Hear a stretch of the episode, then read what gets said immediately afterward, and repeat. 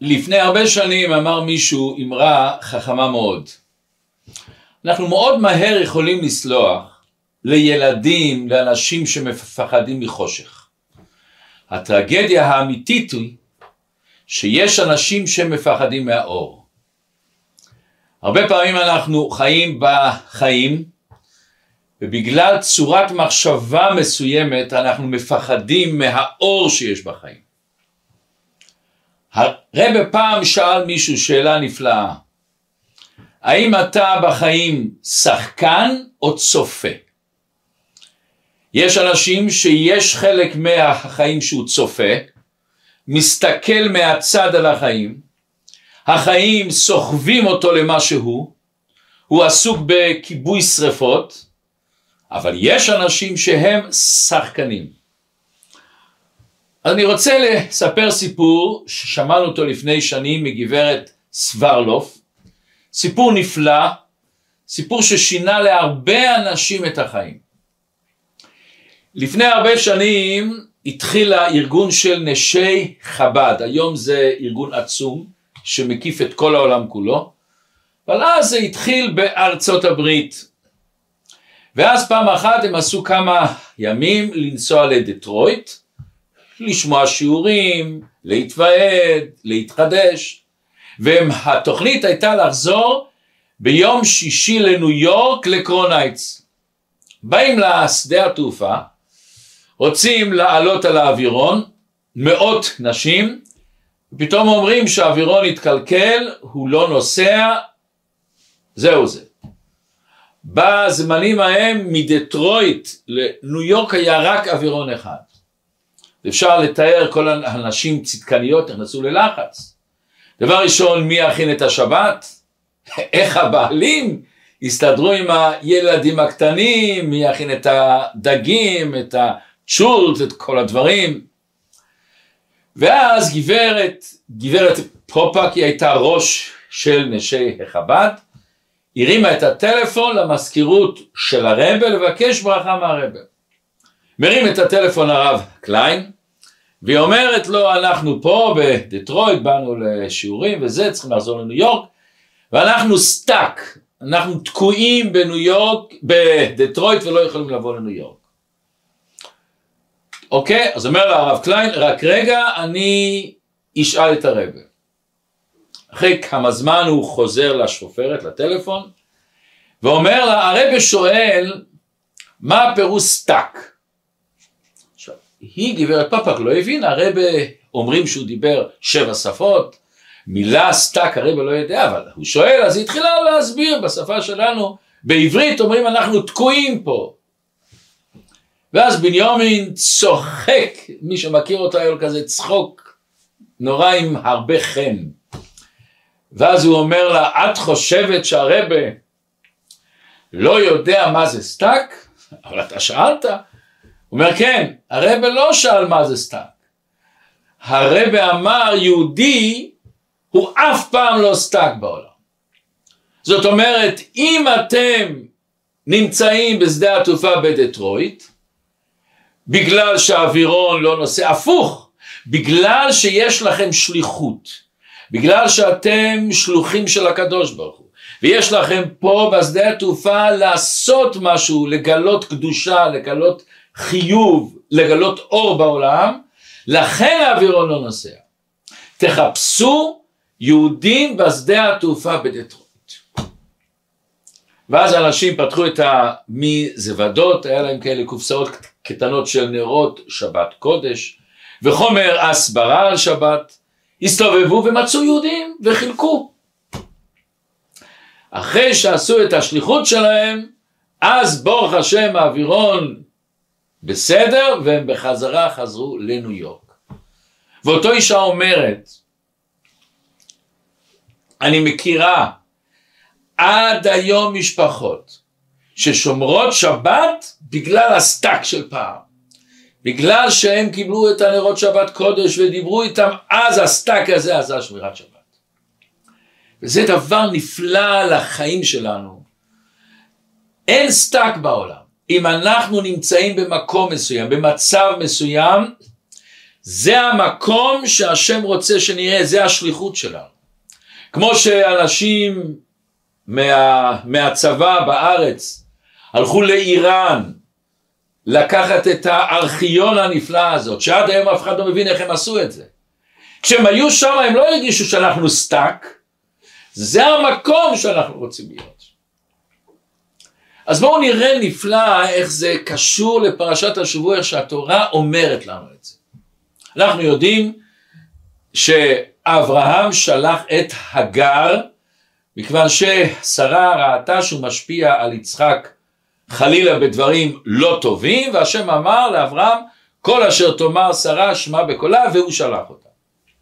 ואז כתוב, הוא שלח אותה, ואז ותלך ותטע, היא פתאום טעתה בדרך, לא טעתה בטית, טעות, טעתה בדרך. אומר המדרש, רש"י מביא את זה למקום, חזרה לגילולי בית אביה. הרי היא הייתה בת של, של פרעה, ושם עבדו עבודה זרה, היא חזרה לעבודה זרה שלה. וכאן הרבה אנשים מתחילים לחשוב מאיפה המדרש ידע את זה. בטוח שזה נאמר, בטוח שזה ככה, אבל איך אפשר לראות את זה בפסוק? אז בואו תשמעו סיפור מאוד יפה.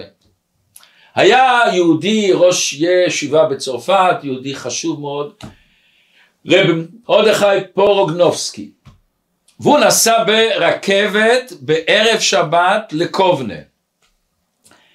הם היו צריכים לרדת במינסק ומשם להחליף את הרכבת לקובנה. נכנס לרכבת שהולכת למינסק, פוגש שם יהודי עם זקן יפה, הדור שואל אותו מי אתה, מה אתה, מתחילים לדבר. ובאמצע הדרך הם היו יפים, נרדמו, כשהתעוררו עברו את מינסק. אז אותו היהודי הזה, שהוא אמר לאותו רב לפני זה שהוא גם מוהל וגם שוחט, אז הוא אומר לו, אוי ויי ויי, טעינו בדרך, עכשיו איך נחזור? איך נחזור מהמקום שאנחנו שם? איך, איך נגיע לקובנה?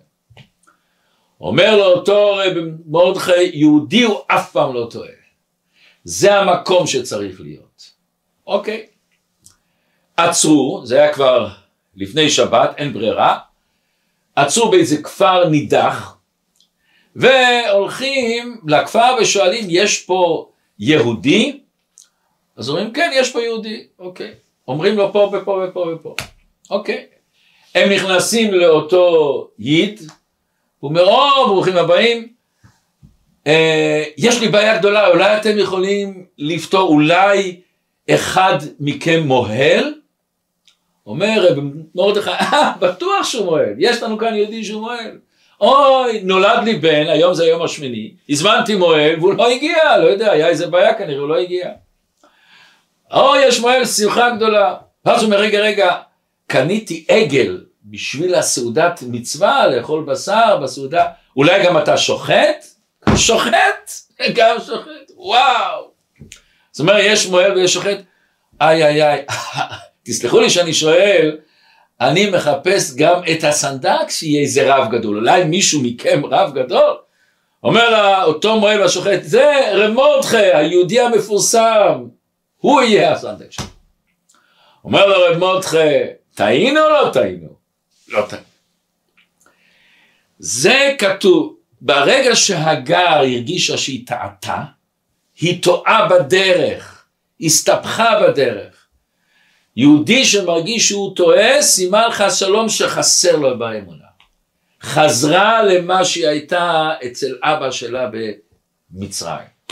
ובואו נראה עד כמה שהיא הסתבכה, עד כמה שהיה חסר לה באמונה בקדוש ברוך איך, איך, איך שכתוב בתורה, שהיא נגמר לה המים, ותשלך את הילד תחת אחד השיחים, ותלך ותשב לה מנגד, כי אמרה אל אראה במות הילד. היא חשבה שהילד הולך השלום להיפטר מן העולם. וכאן באה השאלה עצומה, הרי זה לא פעם ראשונה, היא כבר הסתבכה פעם, ובא אליה המלאך, והמלאך אמר לה אל תפחדי, כי הרבה הרבה זרח ולא יספר מרוב, יהיה לך הרבה ילדים. ואמרה תקראי את שמו ישמעאל, למה ישמעאל? כי שמע השם אל עונייך, השם שמע את הצער שלך, את התפילה שלך. אז מלאך הבטיח לה שיהיה ילדים, מה, אז מה פתאום היא, היא פוחדת פה? ולכן הוא נקרא בשם ישמעאל, לכן אברהם נתן את השם ישמעאל. היא איבדה את האמונה. וזה מדייק השפתי חכמים ותלך ותת. למה כתוב? למה צריך להגיד ותלך? סתם תכתוב שהיא טעתה. ההליכה שלה הייתה בטעות. הצורת מחשבה שלך אצלה הייתה בטעות.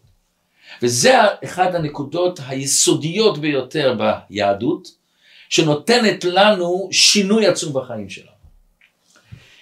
כל דבר בעולם יש את הדבר שנמצא, את החפץ שנוצר, ואת המטרה של הדבר. כשאני מחזיק עט, אז יש את העט, ויש את המטרה, המטרה שלו בשביל לכתוב. שיש לי את, ה, את השעון, אז יש את החפץ לשעון, אבל מה המטרה, המטרה שלו? המטרה שלו להראות לי את השעה. מה קודם למה? המטרה ליצירה או היצירה למטרה? אז כל אחד ואחד מבין שהמטרה קודמת. למה עשינו שעון? בכדי שהיה לנו חסר לדעת מה שעה. למה עשינו עט? בכדי שהיינו צריכים לכתוב דברים. זאת אומרת, כל פעם המטרה קודמת ליצירה. זאת אומרת שאם אני מגיע למקום מסוים, אם אני מגיע לדבר מסוים, יש מטרה לפני זה. היצירה הזאת, הדבר הזה שהגעתי, יש לו מטרה. ואני מגיע לפה בגלל המטרה. בואו נראה את זה קצת עוד יותר עמוק. השם ברא עולם. מוסבר בחסידות שלפני שהקדוש ברוך הוא ברא עולם הוא ברא מקום וזמן. הרי לפני בריאת העולם היה הכל במצב של בלי גבול, שזה נושא לעצמו להבין את זה קצת, אבל השם יצר מקום וזמן. זמן לא היה, הרי זמן נוצר. למה השם ברא את המקום וזמן? מאוד פשוט. אם השם רוצה לברוא עולם, אני צריך לברוא מקום אפשר להכניס את העולם. אני לא יכול להכניס את השולחן לחדר שאין לו מקום להכניס את אותו השולחן. אז הוא ברא מציאות של מקום, ברא מציאות של זמן. אם אין זמן אני לא יכול להתחיל לברוא דבר. כשאני מתחיל לברוא דבר, לפני זה הוא לא היה ועכשיו הוא נמצא. וזה מה שכתוב בראשית, בראשית זה עניין של זמן, התחלה מסוימת. בראשית ברא אלוקים. דבר ראשון השם ברא את הזמן ואת המקום. בלי מקום וזמן לא שייך שינויים, הכל נמצא סטטי. בלי זמן ומקום לא שייך שיש שני דברים, אין שינויים, הכל אחד נשאר אותו דבר. אז הקדוש ברוך הוא ברא זמן ומקום. אנחנו מכירים שכל אדם אומר בשבילי נברא העולם. אנחנו יודעים שהמילה הראשונה בראשית בשביל ישראל שנקראו ראשית ובשביל התורה שנקראו ראשית. זאת אומרת כל המציאות של העולם שהשורש שלו זה זמן ומקום בשבילי נברא העולם. כל המציאות של זמן ומקום זה בשבילי, אז יש מטרה מסוימת, יש אתגר ישראל והתורה שהזמן והמקום נבראו בשבילהם. אז אם אני נמצא במקום מסוים, פה השליחות שלי, כאן אני צריך להיות. בואו נראה דבר יפה. יעקב אבינו עוזב את הבית שלו ובורח מעשיו והולך לחפש אישה. ואז כתוב שהוא בא למקום מסוים והוא נרדם ואז הקדוש ברוך הוא יתגלה אליו החלום המפורסם על הסולם שהשם הבטיח לו אני אשמור אותך ופרצת ימה וקדמה ויהיה לך הרבה שפע וברכה. ויקץ יעקב משנתו, כתוב בתורה, ויאמר אכן יש השם במקום הזה ואנוכי לא ידעתי. מה הוא אמר כאן? הוא בא למקום שהוא חשב שזה סתם מקום. פתאום הוא תופס שאין סתם מקום. המקום הזה שאני נמצא, שם יש אלוקים, שם השליחות שלי. אבל יש כאן עוד נקודה יפה. מקום, כתוב בחסידות שיש מקום גשמי, ויש מקום רוחני, מקום פסיכולוגי, מקום נפשי. זאת אומרת, הרבה פעמים אני אומר, הבן אדם הזה לא נמצא במקום הנכון שלו. מה זאת אומרת במקום? בהרגשות הנכונות שלו. הרבה פעמים אני אומר שאני מבקש משהו ממישהו, אומר, אני לא נמצא במקום הזה עכשיו. אני לא, שאני אומר שאני לא הולך לבקש בקשה מישהו, הוא לא נמצא במקום הזה. מקום זה גם מצב נפשי, מצב פסיכולוגי של בן אדם. יעקב אבינו לא רק מצא את עצמו במקום סתם במקרה, במקום שלכאורה בן אדם נורמלי היה נשבר לגמרי. תתארו לכם, אתה בורח מהבית, למה אח שלך רוצה להרוג אותך?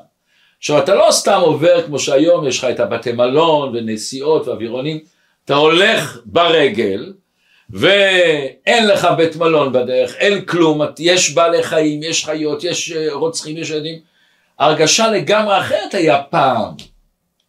עוד יותר, הרי עשיו שלח את הבן שלו אליפז ואמר לו תהרוג את יעקב ואם לא אני הורג אותך. ואז אליפז בא ורצה להרוג את יעקב אבל כמו שכבר דיברנו פעם האהבה שיצחק נתן לו עצרה אותו והוא אומר אבא שלי ציווה אז אמר לו יעקב קח את כל הכסף שלי אני חשוב כמת כמו שהרגת אותי. וזה שיעקב אומר כי במקלי עברתי את הירדן הזה עבר בלי גרוש בא הלך החוצה עשיר השם נתן לו הרבה כסף, אה, השם שלח את יצחק שייתן לו הרבה כסף שיוכל להתחתן ופתאום הוא בא עני ואביון במקלי.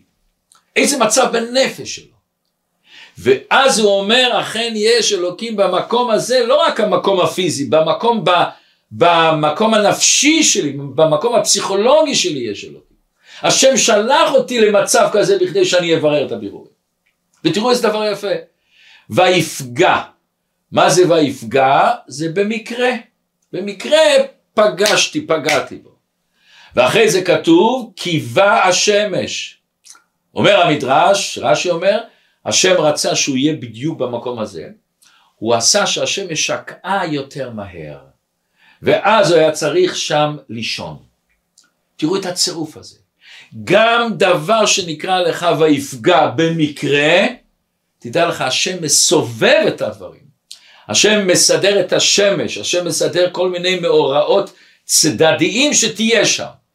זה יעקב אומר, למדתי כאן משהו, למדתי שתמיד איפה שאני נמצא, שם נמצא האלוקים. יש אה, סיפור מרגש מאוד, היה פעם אדם שהיה בשואה, בזמן השואה, וכשהורידו אותו מהרכבות, והשם ישמור, הנאצים צעקו שנל, שנל, שנל, וכלבים נופחים, הוא אומר, הורידו לנו את כל האישיות שלנו, הפחד תפס אותנו. והבנתי שהנאצים רוצים למחוק את האישיות שלנו, נתנו לכל אחד מספר. ואני אמרתי, לא, אני בשליחות פה. ואני לקחתי על עצמי לתת שמחה, חיוכים, הרגשה טובה לאנשים מסביבי. וכל היום היה לי עבודה בלי סוף. להגיד לשני אתה היום נראה טוב, הצלחת פה בעבודה, לחבק אותו, שיבכה איתי ביחד. הרגשתי כל כך משמעות בחיים, כל כך שליחות בחיים. ידעתי אני פה, זה השליחות שלי. וזה מה שאומרת לנו התורה, כי שם במקום הזה שאתה נמצא שם אלוקים. עד כדי כך הגר לא הרגישה את זה, שכתוב ש... היא בכתה, והשם שמע את כל הנער, לא אותה מכיוון שהיא כבר איבדה את האמונה, וכתוב ויפקח אלוקים את עיניה ותר באר מים. אומר הרמב"ם במורה נבוכים, זה לא היה נס שנוצר לה, הבאר היה שם. היא פתחה את העיניים, איפה לפני זה היא ראתה. ועוד יותר, אם היא זרקה אותו לשיחים, אז היא הבינה שיש באזור מים. ברגע שבן אדם קשור באגו שלו, קשור בעצמו, הוא צופה, הוא לא שליח של הקדוש ברוך הוא, לא שחקן, הוא לא מבין, באתי ליצור דבר. היא לא מחפשת מים אפילו. ואיך שאומר שמשון רפאל הירש נורא ואיום, היא זרקה את הילד על אחד, את הילד שלך את זורקת. למה? לא רצתה לראות שחס שלום בזמן שהוא נפטר. זה הרגשה של אימא. תשבי איתו, תחבקי איתו, תבכי איתו ביחד, תנשקי אותו, תני לו את. הדקות האחרונות שאת חושבת שהוא לא יהיה, תני לו את זה באהבה. אבל כשבן אדם חושב על עצמו, על האגו שלו, הוא סתום, הוא לא רואה בכלל.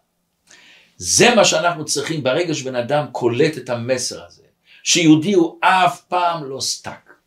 ותמיד זה השליחות שלך, פתאום אתה רואה דברים אחרים. אתה מרגיש דברים אחרים. אתה רואה דברים שאתה יכול לנצל אותם לקדושה, לברר אותם לקדושה. אבל אם חס שלום להיפך, אז לא רק שאתה לא מנצל אותם לקדושה, אתה יורד מהם. אתה נהיה כזה אגואיסטי שאתה זורק את הילד סתם אל אחד השיחים, לא מסתכל עליו בכלל, רק בכדי שאתה לא רוצה לסבול. אתה מפספס את החיים. וזה מה שאומר הבעל שם טוב, דבר שלבן אדם באמצע התפילה נכנסים מחשבות זרות, אומר הבעל שם טוב, יש פה ניצוצות הקדושה. שם אתה צריך, זה שאתה דוחה את המחשבות האלה. איך כתוב אצל משה רבנו? ומשה ניגש אל הערפל, כי שם האלוקים. שיש ערפל לפעמים בחיים, יש לך לפעמים הלם והסתר חושר. שם האלוקים תדע לך, שם השליחות שלך, שם אתה אלה שהולכים לאיראן לגנוב את האוצרות, את הניצוצות הקדושה. אני אספר סיפור, סיפור כבר היה לפני זמן, אבל שמעתי את זה בדיוק השבת הזאת. היה לנו אורח בבית שבא מארץ ישראל והוא סיפר. יש מדינה שנקראת נפאל. שם יש שלוחים של הרבה בשם ליפשיץ. עכשיו בגלל כל המצב הקרוב וזה וחוץ ועוד סיפות הם עכשיו בארץ באופן זמני. גרים בירושלים. השם של האישה זה חנה. קוראים לה בשם החני ליפשיץ. והיא עוברת ברחוב והיא עוברת על יד בלפור, שכולנו מכירים את ההפגנות שהיה על ביבי, והפגנה של אנשים אה, וצועקים, ואז היא עוברת, ופתאום באה אליה אישה, רחבה, מתחילה לצעוק עליה, תראו, תראו, הנה הדוסית שלנו, מה יש לך להגיד? תראי, תראי מה, מה את עושה פה? לכו, לכו מפה, לכו מפה, לא רוצים לראות, אתם אלה שמביאים את הקרונה, אתם אלה שעושים לנו את כל הצרות. ביבי איתכם, לכו מפה. ואני עומדת שם. מה עושים? פיחדתי אפילו, הם כל כך הרבה אנשים ומתאספים. החלטתי, הרבי לימד אותנו לכבוש יהודי באהבה. הסתכלתי עליה בעיניים, חייכתי באהבה. ואז חשבתי, איך אני מנצלת את המקום הזה, את הזמן הזה, לטוב. לקדושה, איך אני מנצל? ואני מסתכלת עליה, פתאום אני רואה שעל התיק שלה יש מחזיק מפתחות מהודו. אז אני אומרת לך, וואו, איזה מחזיק מפתחות יפה יש לך. ברגע הזה שאמרתי עליה, פתאום את רואים את איזה ניצוץ של אור בעיניים, היה משהו. ואז אני ממשיכה ואני אומרת לה, אם תרצי, אני יכולה להביא לך עוד אחד כזה. היא לא מבינה. היא מכירה אותה מקסימום שהיא קשורה לרבה מלובביץ' אולי, אז היא תיסע לאמריקה, מה יש לה עם הודו? אז היא אומרת, מה, על, על מה את מדברת? היא אומרת, אני גרה שם, איפה את גרה? אני גרה שם בנפאל. האישה הזאת מסתכלת, לא יכול להיות.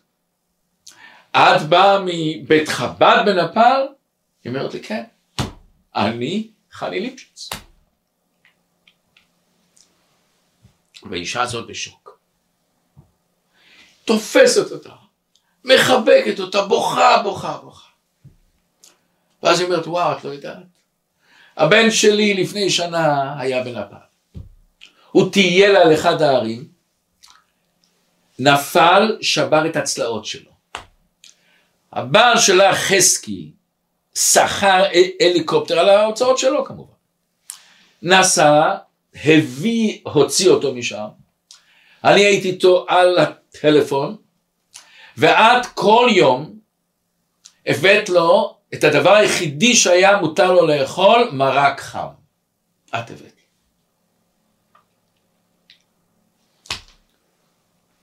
ופתאום באים אנשים. ופתאום אותו אישה שלפני כמה דקות אמרו לכי מפה, את מביאה את הקורונה, את לא שמו את הבעיות, את עם ביבי. פתאום כולם רואים את הדמות שהצילה חיים. את הדמות שהולכת למסירות נפש לנפל, לקרב את הילדים של הקדוש ברוך ואז אני אומרת לה, תראי איך שאנחנו מוגבלים. איך המבט שלנו שהסתכלת עליי לפני רגע פתאום משתנה. אנחנו עם אחד. אנחנו בעצם משפחה אחת. זה קורה כשבן אדם מסתכל שהוא שליח, שהוא שגריר, שהוא שחקן בעולם. הוא צריך ליצור דברים, אתה זה שעושה אותם. יש אנשים שהם צופים במה שאנשים אחרים עושים. הם יושבים על יד, ה... על יד הטלוויזיה, על יד המסכים, על הספה, צופים, צופים, צופים, צופים. וגם בחיים שלו הוא צופה תמיד מה הוא עושה, מה הוא עושה. יש פרשנים, הם עוסקים תמיד, הם הכי החכמים, הכי הצודקים, מה זה היה צריך לעשות, מה זה היה צריך לעשות, איך המאמן לכדורגל, איך הראש הממשלה הזה היה צריך לעשות, הם השופטים, אבל כל זה הם עושים בכורסה בבית. אבל אנחנו צריכים להיות השחקנים, אלה שיש לנו מטרה בחיים, אלה שיש לנו אידיאל בחיים, אלה שאנחנו תמיד מחפשים להגיע למטרה וגם כשנופלים מחפשים מסלול חדש. גם כשאנחנו מזיעים, מתאמצים, אני מרגיש את הערך בזה. יש לנו את המטרות. אבל ברגע שאנחנו מקטרגים, ותמיד מקטרים למה הוא עשה ככה ולא עשה ככה, הפסקנו להיות השחקנים. אנחנו נהיינו אנשים פשוטים. וזה השליחות שלנו בעולם, האדם צריך להרגיש תמיד הקדוש ברוך הוא איתי. אומר המדרש, גם בירושלמי יש, היה פעם אונייה, והיה שם יהודי אחד בין כל הגויים. ואותו היהודי הזה הם עצרו, ועצרו על יד איזה אי, ואמרו לו הם, לך לקנות לנו אוכל. אז אמרו, מאיפה אני יודע? מאיפה אני יודע מה יש פה? מה, איפה אני אשיג? אומר לו הגויים, אתה יהודי, השם תמיד איתך. יהודי הוא אף פעם לא סטק. איך אומר רבי שלמה מקרלינה, אנחנו אומרים, ואהבת את השם אלוקיך בכל לבבך. שלא יהא, אומר המדרש, רש"י מביא את זה, שלא יהיה ליבך חלוק על המקום. מה זאת אומרת חלוק על המקום? שלפעמים בן אדם אומר לעצמו, למה אני נמצא במקום הזה? למה זה הבית שלי, זה ההורים שלי, זה המשפחה שלי, זה המורים שלי, זה הבית כנסת שלי, למה, למה לא באתי למקום אחר, לחיות במקום אחר, בתכונות נפש אחר, אני במקום אחר. אומר רב שלמה מקרלינר שלא יהיה ליבך חלוק על המקום, זה המקום שאתה צריך להיות.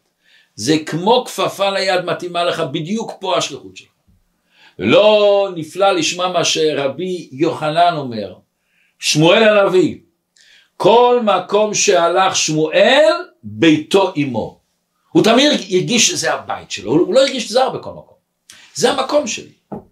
וזה מה שכתוב, מקום שבעלי תשובה עומדים, המקום שלהם, כל הקשיים, הניסיונות שלהם, האתגרים שלהם, העליות והירידות שלהם, צדיק לא נמצא במקום הזה.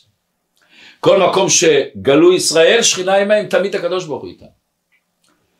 אומר רבי יוסי, מסכת תענית, לא מקומו של אדם מכבדו, אלא אדם מכבד את מקומו. זה לא חשוב, אתה יכול לחיות בבית יפה, אבל זה לא מכבד אותך. מכבד אותך מה שיצרת במקום. לא המקום של האדם זה נותן לו כבוד, האדם מכבד את המקום שלו. לכן הר סיני תראו מיד אחרי שהשם הפסיק להביא את התורה, זה, זה הר סתם. האדם הוא מקדש את התפילין, הוא מקדש את הספר תורה. כשבן אדם יכתוב את הספר תורה אבל לא לשמה, אין כתחושה של הספר תורה הזה. האדם יוצר את הקדושה. ולכן השם אומר למשה רבנו, שהוא רואה את תסנה, אז אומר לו השם, אל תקרב הלום, תוריד של נעליך מעל רגליך, כי המקום אשר אתה עומד עליו אדמת קודש הוא. מה זאת אומרת? בדרך כלל אני מוריד את הנעליים לפני שאני נכנס לבית המקדש או למקום הקודש. אני הולך למקום, פה הוא אומר המקום שאתה עומד עליו. אומרים אצל חסידים, תוריד את הנעליים, שאל נעליך. מה זה נעליך? זה נועל אותך. תוריד את מה שסוגר אותך. מעל רגליך, מעל ההרגלים שלך. תצא מההגבלות שלך. תתחיל להרגיש שאתה נמצא במקום, בדיוק במקום שאתה צריך להיות. אתה נמצא בבית, בשכונה, בסביבה, בתכונות נפש, בדיוק במקום ששם אתה צריך להמשיך קדושה בעולם. זה אדמת קודש אצלך, זה המקום שלך. בשנת 1968 למניינם היה בחור, סטודנט, גר באנגליה, קראו לו יהונתן סאקס. הוא למד באוניברסיטה קמברידג', היום אנחנו מכירים, הוא היה הרב הראשי של אנגליה, כתב הרבה ספרים, היה ספיקר גדול. ולפני כמה השנים הוא, הזמינו אותו לדבר לכינוס השלוחים העולמי, ושם הוא סיפר את הסיפור שאני הולך לספר פה. הוא היה בן עשרים, סטודנט, לא שומר מצוות, אבל היה לו המון שאלות בהשקפה, בפילוסופיה, בבחירה וידיעה, באמונה ומדע, כל מיני שאלות. אמרו לו, תנסה לאמריקה, יש שם גדולי ישראל גדולים, ושם תשאל. נסע לאמריקה היה אצל הרב סולובייצ'יק, אצל רב משה פיינשטיין. שאל את השאלות שלהם, הסבירו מה שהסבירו, אבל הם אמרו לו, אתה צריך להיפגש עם הרבי מלובביץ'. אוקיי. נסע לסמסמתי, לרבי מלובביץ'. פוגש שם איזה החסיד אומר, אני ראיתי רוצה להיכנס לרבה, מתי אני יכול להיכנס? אז הוא צוחק, להיכנס לרבה, הרבה קיבל רק ביום ראשון וביום חמישי, כל הלילה. אבל היו צריכים להזמין תור, אז זה צריכים לחכות חודשים חודשים לקבל תור לפעמים של כמה דקות, דקה, שתיים, שלוש. אז הוא אומר, תשמע, אם בכל זאת יהיה אפשר, אני נותן לך פה את המספר של הדודה שלי בקליפורניה, אם יהיה אפשר תתקשר, אני נורא אשמח לבוא. עובר כמה זמן ומתקשר הטלפון במוצאי שבת, אומר לו ביום חמישי יש לך פגישה. נסע 72 שעות מקליפורניה לניו יורק להיפגש. נכנס לרבה ואז הוא שואל את הרבה את כל השאלות שלו, הספקות שלו, השאלות שלו. ורבה עונה לו. ובאיזה שלב הרבה פתאום מתחיל לשאול אותו שאלות. וזה היה אצלו פלא, כלומר שהוא בא לשאול שאלות, הרבה שואל אותי, הרבה צריך לשאול אותי, יש דבר ש... ואז הרבה שואל אותי, כמה סטודנטים יהודים יש בקיימברידג'? כמה מהם מעורבבים בחיי יהדות. ואז הרב שואל אותו שאלה אישית, מה אתה באופן אישי עושה לשתף אותם בחיי יהדות? מה אתה עושה לקרב עוד יהודים? הוא בשוק, הוא, הוא לא נמצא במקום הזה, במקום בנפש שלא שייך לזה. אבל הוא אנגלי, והאנגלי אתה יודע הם נימוסים, אז הוא מתחיל להגיד לרבה במקום, במצב שאני מוצא את עצמי, הוא רצה, התכונן להמשיך, אני לא שייך לזה. אבל ברגע שהוא אומר, במצב, במקום שאני מוצא את עצמי, הרב מפסיק אותו. וזה דבר נדיר, רב בדרך כלל לא הפסיק אנשים גם שהם דיברו דברים שסתם שטויות. היה, שיש את זה, לראות את זה היה אחד, יהודי, שהאמין בברית החדשה, שהתנצר, והוא בא לרבה ואומר לרבה, אם, אם הרבה יעשה איך שהוא עשה, יהיה לו זכות גדולה, המון אנשים ילכו אחריו חס ושלום. והרבה מקשיב לו, רב מקשיב לו, ורבה עונה לו. היה סיפור יפה, יש גם לסיפור הזה המשך, בסוף מצא אותו השליח של הרבה בשוויץ, אוקיי, זה סיפור ארוך. אבל איך שלא יהיה הרבי לא הפסיק, לא הפסיק אנשים. אבל הרבי הפסיק אותו. והרבי אומר לו, יהודי אף פעם לא מוצא את עצמו במצב. יהודי עושה את המצב, יוצר את המצב. הרב רצה להגיד לו, אתה אומר שאתה מוצא את עצמך במצב שאתה לא יכול להשפיע, אתה יכול להשפיע. יהודי יכול, יש לו את הכוח ליצור דברים. והוא אומר, האמרה הזאת שינתה אותי. והיה לו הרבה פגישות עם הרב, אולי יהיה לנו הזדמנות דברים נפלאים היה לו.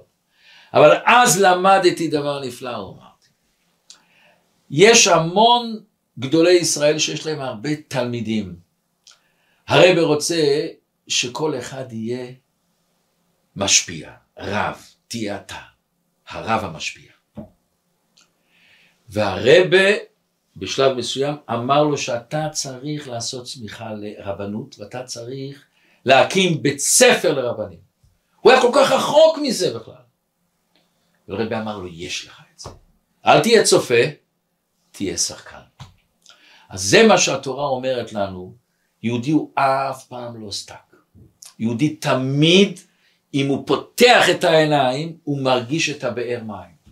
כשהוא פותח את העיניים הוא לא רואה רק את הצער שלו כמו שאותו הגר זרקה את הילד רק בשביל שהיא לא רצתה להצטער והיא לא ראתה את הבאר מים. אם אנחנו נפתח את העיניים, נרגיש שאנחנו שגרירים של הקדוש ברוך הוא, שליחים של הקדוש ברוך הוא, נראה את הבאר מים. שהשם ייתן לכולנו הרבה שפע, הרבה הצלחה, שנראה, נראה את השפע מסביבנו, ונראה ונרגיש את השליחות הנפלאה שיש לנו בחיים. וזה מה שהתחלנו בהתחלה, הטרגדיה של אנשים שמפחדים מהאור. הוא מפחד להיכנס להרגשה הנפלאה הזאת שאתה שליח של הקדוש ברוך הוא, שאתה שגריר שלו. לח, לחיים לחיים.